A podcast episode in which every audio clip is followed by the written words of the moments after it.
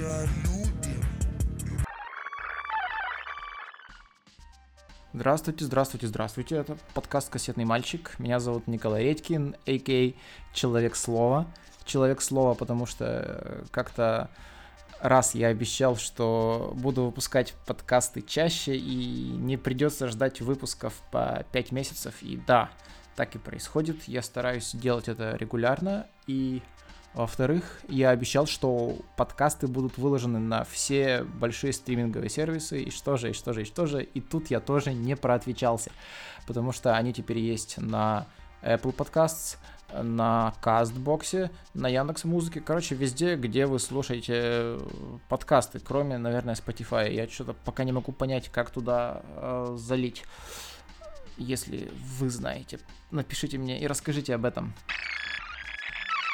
В последние разы мы записывали такие подкасты, слэш-эфиры с моим дорогим другом Андрюхой Недошковским, но в этот раз я бы хотел побухтеть сольно, в одного. Сделать соло-перформанс, как говорят на сайте OnlyFans, а, потому что тема меня очень сильно интересует. А, на нее меня натолкнул еще один хороший человек. Это старинный комментатор сайта The Flow, который прячется в Твиттере под никнеймом Original Trap Star, и вот он э, написал, чтобы я подумал о подкасте, где бы рассказывалось, почему взрослые серьезные мужчины за 30 вдруг в какой-то момент жизни начинают угорать по подростковому музлу, слушать Алену Швец, Дору, ходить на концерты Кис-Кис и, в общем, всячески присваивать себе энергию молодости. Мне показалось это интересным, и я решил немножко добавить свои 5 копеек э, к этой важной и касающейся всех нас, потому что все мы рано или поздно повзрослеем и станем э, серьезными, ответственными дядьками. Проблематики. Погнали. По-моему, это был 2018 год. Монеточка еще не выпустила свой прорывной альбом «Раскраски для взрослых», но уже давала концерт в Москве. Мы с женой на него сходили, и тогда мы очень удивились, почему на концерте молодой исполнительницы, которая, ну, подает себя как такую девочку-анимешницу, очень мало девочек-анимешниц, а много пузатых, э, бородатых мужиков своим видом, похожих на сисадминов. Потом, когда мы э, с Василием уже снимали вписку с Лизой, я спросил у нее об этом, на что она сказала, что почему-то взрослых мужиков реально привлекают какие-то очень детские вещи. Например, э, мультики My Little Pony. Я на тот момент не знал, что это за мультики такие, так что мне пришлось как честному журналисту делать research и узнавать. И я офигел. Потом я поймал себя на той же мысли, когда пошел на концерт группы Kiss. Вроде бы это очень молодежная группа, э, которая обращается ну, к соответствующей тематике, но нет, на концерте все равно скачут здоровые лбы. Потом я увидел фотографии из концерта Доры в Барнауле. И вот там вообще какой-то, какая-то феерия происходит, потому что э, фотограф решил запечатлеть не только саму певицу, но и аудиторию. И вот в аудитории вместе с маленькими девочками стоят реально такие взрослые, раскачанные типы в футболках группы KISS. Я реально подумал, что что-то здесь не так. Это проще всего объяснить, наверное, тем, что люди страдают по своей ушедшей молодости, и вот чтобы компенсировать ее, они вдруг снова обращаются к той музыке, которая им нравилась в детстве, но типа переупакованной. То есть, допустим, человеку в детстве нравилась группа Ранетки или там блондинка Ксю или вот такой вот женский бодрый ракешник, и он повзрослев, открыл для себя Дору и группу Кис-Кис и понял, что это, в принципе, та же музыка, которая ему когда-то нравилась, но а, по-новому, и зафанател по ним. Можно объяснить это еще проще любовью взрослых мужчин к маленьким девочкам, но эту тему мне не хотелось бы развивать, потому что давайте просто свернем ее.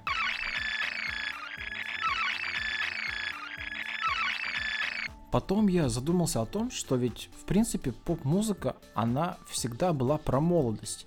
То есть не бывает старой поп-звезды. Ну, то есть, конечно, бывает, допустим, вся наша эстрада 90-х и 80-х, которая до сих пор там выступает на золотых граммофонах и подобных шоу, это тому свидетельство. Но Я имею в виду поп-музыку, которая действительно поп-музыка, в смысле, которая популярная, которая играется на улицах, которая звучит у людей в наушниках, которую они добавляют себе в плейлисты. И вот эту музыку как раз-таки всегда двигает молодость, ее энергия, ее напор, ее мотор. Я думаю, вы сами можете вспомнить очень много примеров, когда подростковые тинейджерские группы со временем становились чем-то больше, чем просто подростковые группы, начиная от The Beatles и заканчивая Джастином Тимберлейком и Джастином Бибером.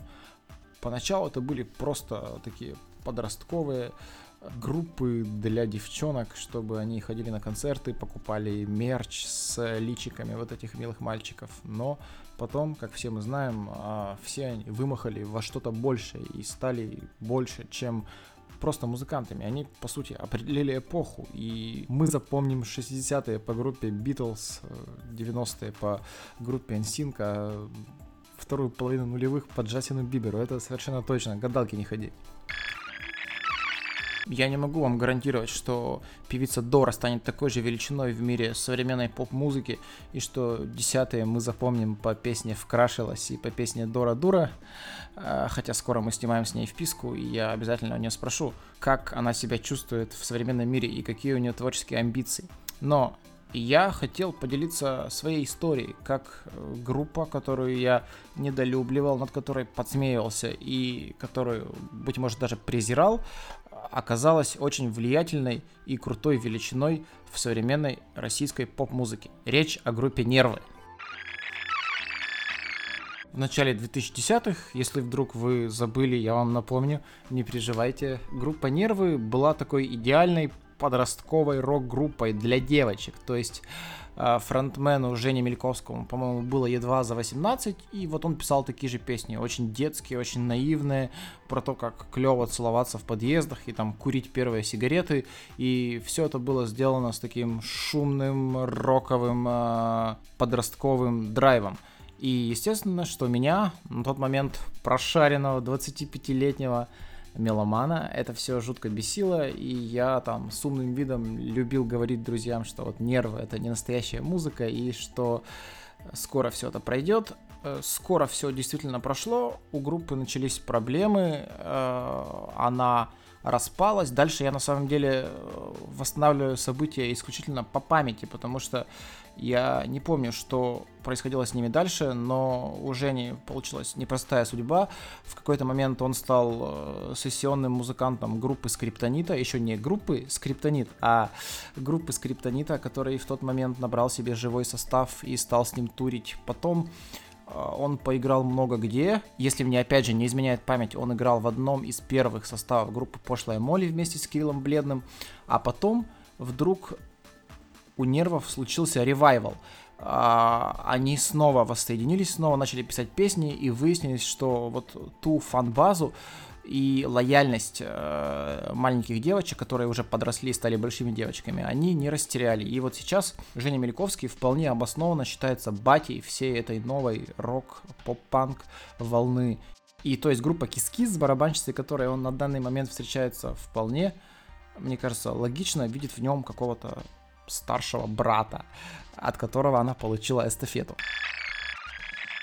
История того, как я врубился в группу Нервы, она еще более странная. Мы тогда снимали вписку с а, артистом Лизером, и вот мы ехали в машине, э, с нами ехал Арсен, и он включал через AUX в такси две своих любимых, как он говорил тогда, группы Валентин Стрыкало и Нервы. И вот он долго рассказывал, что хочет уходить от рэпа, что учится играть на гитаре, что ему сейчас интересно вот эта вот шумная э, роковая гитарная музыка. И потом поставил песню группы Нервы Батарея. И у меня вот как будто бы по щелчку пальцев случилось прозрение. Я понял, что всю жизнь жил в темноте, а вот сейчас наконец на меня снизошел свет. Если пример с группой Нервы для вас не очень убедителен, то, пожалуйста, у меня есть другой. И это тоже группа с названием из пяти букв. Это группа Звери.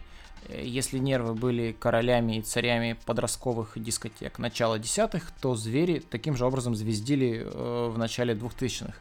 Тогда это был очень крутой проект, сделанный талантливыми людьми, с э, ярким и харизматичным фронтменом Ромой Зверем, который вот одним взглядом с экрана в своих клипах мог, мне кажется, разбить пару сотен девичьих сердечек. Но отношение к нему было тоже какое-то такое достаточно скептическое, как я сейчас помню. То есть э, мои знакомые, которые слушали э, честный, душевный русский рок, они говорили, что звери это попса, что это подделка, что это копия, что они дискредитируют саму идею рока, почему я так до конца и не понял. Э, и э, им тоже прочили недолгую жизнь. Говорили, что через год, через два, через три это все закончится, и мода пройдет. Там так и вышло. То есть, записав три очень успешных альбома, написав большое количество песен на века, там, собрав, по-моему, пару олимпийских, звери как-то забуксовали, и их карьера пошла вниз. То есть, это все тоже продолжалось лет 10, пока вдруг в середине десятых люди не вспомнили, что это была, в общем-то, очень крутая группа, и популярности Роме Зверю добавил фильм «Лето», где он снялся в главной роли, и после этого у них все стало снова хорошо с концертной жизнью, люди начали ходить на концерты, угорать под песню «Дожди пистолеты», кстати, прекрасную, и, в общем-то, что есть силы вспоминать молодость. Но это тоже история про то, как обруганная критиками подростковая, казалось бы, группа вдруг оказалась важной для сразу нескольких поколений. Мне кажется, дело тут еще вот в чем. Человеку свойственно по прошествии времени наделять свое прошлое какими-то новыми смыслами. Поскольку изменить его ты не можешь, ты ищешь другие способы его перепридумать. И ты просто проводишь ревизию прошлого, в том числе и Э, тех артефактов, которые с тобой были тогда. И в первую очередь, наверное, это касается музыки, которая тебя сопровождала 10 или 20 лет назад. И ты находишь в ней что-то новое, возможно, слышишь ее так, как не слышал раньше. Открываешь в ней новые детали и, короче, слушаешь ее с позиции более взрослого человека. И проведя эту ревизию, ты начинаешь таким же образом смотреть на новый тинейджерский поп. То есть, э, грубо говоря, э, поняв прикол группы звери и группы нервы, ты вдруг резко начинаешь понимать прикол э, Алены Швец, Кис-Кис и Доры. Я хотел подытожить этот подкаст, так красиво его закончить э, цитатой любимого мною журналиста Юрия Сапрыкина. Э, он э, лет 10, что ли, назад писал в музыкальном блоге афиши про группу The Shangri-Las. Это такая американская девчоночья группа начала 60-х, которая вот как раз существовала в такой парадигме музла для маленьких девочек, но вот он писал о ней с позиции взрослого, серьезного человека. Вы понимаете, я думаю, сегодня, что взрослый, серьезный всегда стоят в кавычках. И он э, писал о том, что в этой музыке почему-то вдруг обнаружилось со временем много мудрости, много печали и много какой-то красоты. И спрашивал э, себя и нас, интересно, а вот э, через 10 лет мы будем также слушать группу «Блестящие» и находить в ней то, чего не находили раньше. Я бы с радостью, конечно, привел эту цитату не по памяти, а прочитал бы ее, но э, я пытался найти ее на сайте Афиши, а там произошел какой-то очередной редизайн, и все записи э, музыкального блога десятилетней давности просто обнулились, похерились и куда-то уплыли в небытие. Я, опять же, как честный журналист, сегодня проводил research, и, наверное, часа три искал этот текст в разных веб-архивах э, везде, где только мог, спрашивал у друзей, написал самому Юрию, у него тоже не оказалось копий. Короче, пусть э, этим криворуким людям, которые таким образом уничтожили э, много ценного культурного наследия, пусть им сегодня хотя бы икнется. Так делать не классно, вообще полный дисреспект. Ну и группу блестящие, наверное, тоже надо вспомнить добрым словом, потому что все, что напророчил Юрий в том своем тексте, сбылось, и сейчас э, мы все слушаем первый альбом группы блестящие, во-первых, с удовольствием, а во-вторых, как э, крутой документ эпохи, вот эпохи рейва 90-х, потому что, как все мы опять же, помним, первый состав блестящих был на обложке Птюча, а их альбом был очень модным, классным, рейвовым музлом. Это потом он скатился во что-то такое ширпотребное и не классное. Но это была другая история, другая Россия и другая эра. Альбом 96 -го года называется «Там, только там». Вот только что проверил, вы легко можете найти его в любых стримингах и послушать прямо сейчас.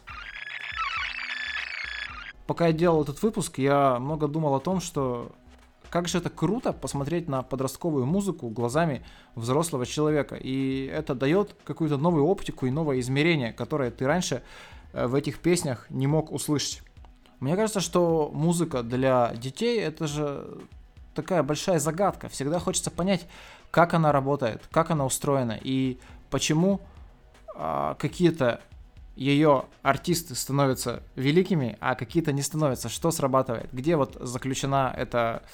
Где, где заключен этот секретный ингредиент? Но на этот вопрос, а, боюсь, мы никогда не сможем ответить наверняка и можем только спорить о нем и додумывать то, чего нет.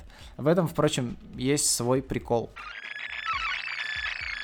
И раз уж вначале мы говорили про Лизу Монеточку, то не грех напомнить, что на этой неделе у нее вышел новый альбом. Он называется «Декоративно-прикладное искусство», и всем советую прямо сейчас идти его и послушать. Хотя я думаю, вы и так уже его послушали.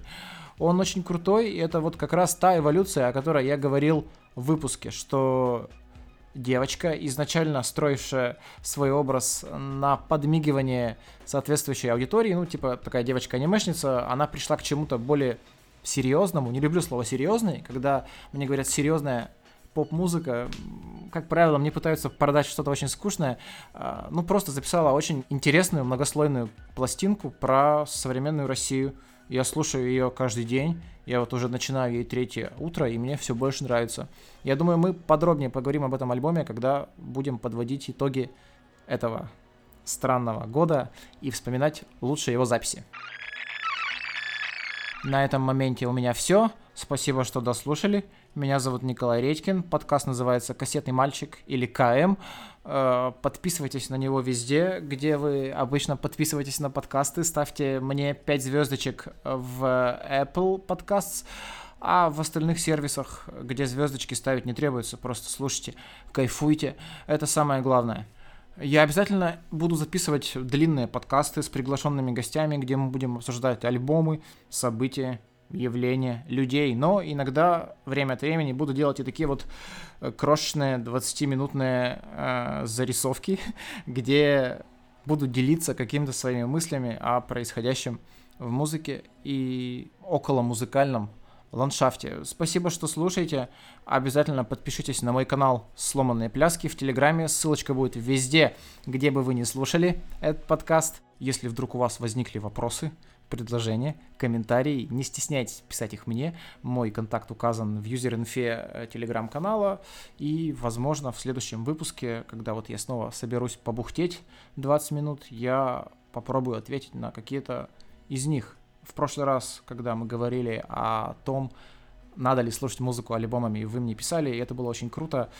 Жалко, что в этот раз я не смог сделать вот этот сеанс вопрос-ответ, но все впереди, мы развиваемся и идем к успеху. Что еще? Любите собачек, любите своих близких, следите за своим здоровьем и правильно питайтесь. Пока-пока. тебя